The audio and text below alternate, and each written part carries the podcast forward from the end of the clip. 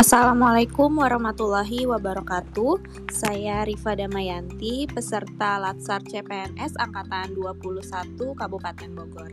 Podcast kali ini membahas kedudukan dan peran ASN dalam NKRI yang dirangkum dalam manajemen ASN, pelayanan publik, dan Rule of Government serta penerapannya di instansi saya yaitu Balai Penyuluhan Pertanian di wilayah Cariu, Kabupaten Bogor.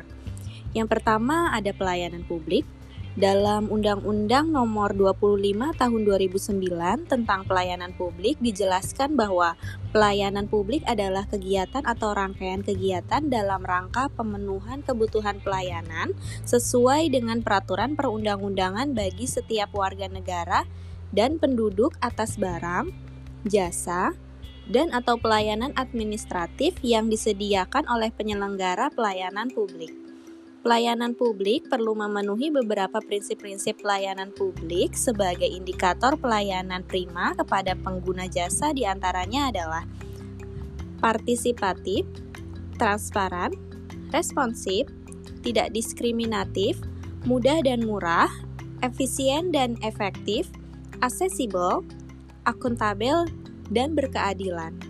Untuk itu mari kita menilik sejenak tentang sistem pelayanan publik pada instansi saya di Balai Penyuluh Pertanian, wilayah Cariu. Dalam pemenuhan prinsip-prinsip pelayanan publik, penyuluhan dalam pertanian telah memenuhi beberapa prinsip di antaranya. Yang pertama ada responsif, memberikan pelayanan cepat tanggap, diberlakukan setiap adanya keluhan dan pengaduan terkait informasi pertanian.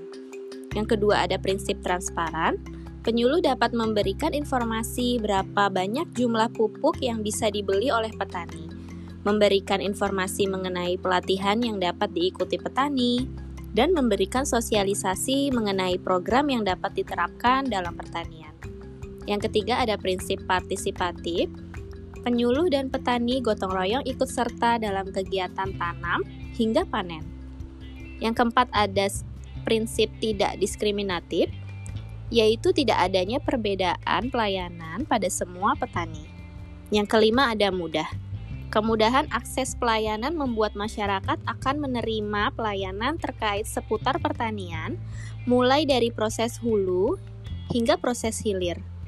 Namun, prinsip pelayanan publik yang belum terpenuhi adalah prinsip akuntabel dikarenakan pertanggungjawaban yang masih bersifat vertikal dan belum menyentuh kepada pertanggungjawaban secara horizontal.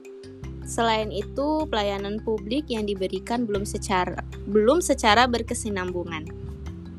Berbicara masalah pelayanan tentu ada kaitannya dengan sistem manajemen pengelolaan ASN atau pegawai di dalamnya. Manajemen ASN adalah pengelolaan ASN untuk menghasilkan pegawai ASN yang profesional, memiliki nilai dasar, etika profesi, bebas dari intervensi politik, bersih dari praktik korupsi, kolusi, dan nepotisme. Manajemen ASN lebih menekankan kepada pengaturan profesi pegawai, sehingga diharapkan agar selalu tersedia sumber daya aparatur sipil negara yang unggul selaras dengan perkembangan zaman. Dalam memberikan pelayanan yang prima, produktif, efektif, dan efisien, Balai Penyuluhan Pertanian telah membuat sebuah sistem pengelolaan sumber daya manusia, yaitu adanya lomba penyuluhan setiap tahunnya untuk menggali potensi penyuluh itu sendiri. Lalu ada lomba petani teladan yang bertujuan bisa mencontoh bagi atau bisa dicontoh bagi petani lainnya guna memajukan pertanian di Kabupaten Bogor dan adanya lomba gapoktan tingkat kabupaten hingga nasional. Dan terakhir berkaitan dengan Whole of Government. Balai Penyuluhan Pertanian Wilayah Cariu yang dinaungi oleh instansi Dinas Tanaman Pangan, Hortikultura dan Perkebunan Kabupaten Bogor telah melakukan prinsip-prinsip kolaboratif dengan PD Pasar Tohaga di mana setiap bulannya ASN dapat membeli beras Carita Makmur yang didistribusikan oleh PD Pasar Tohaga.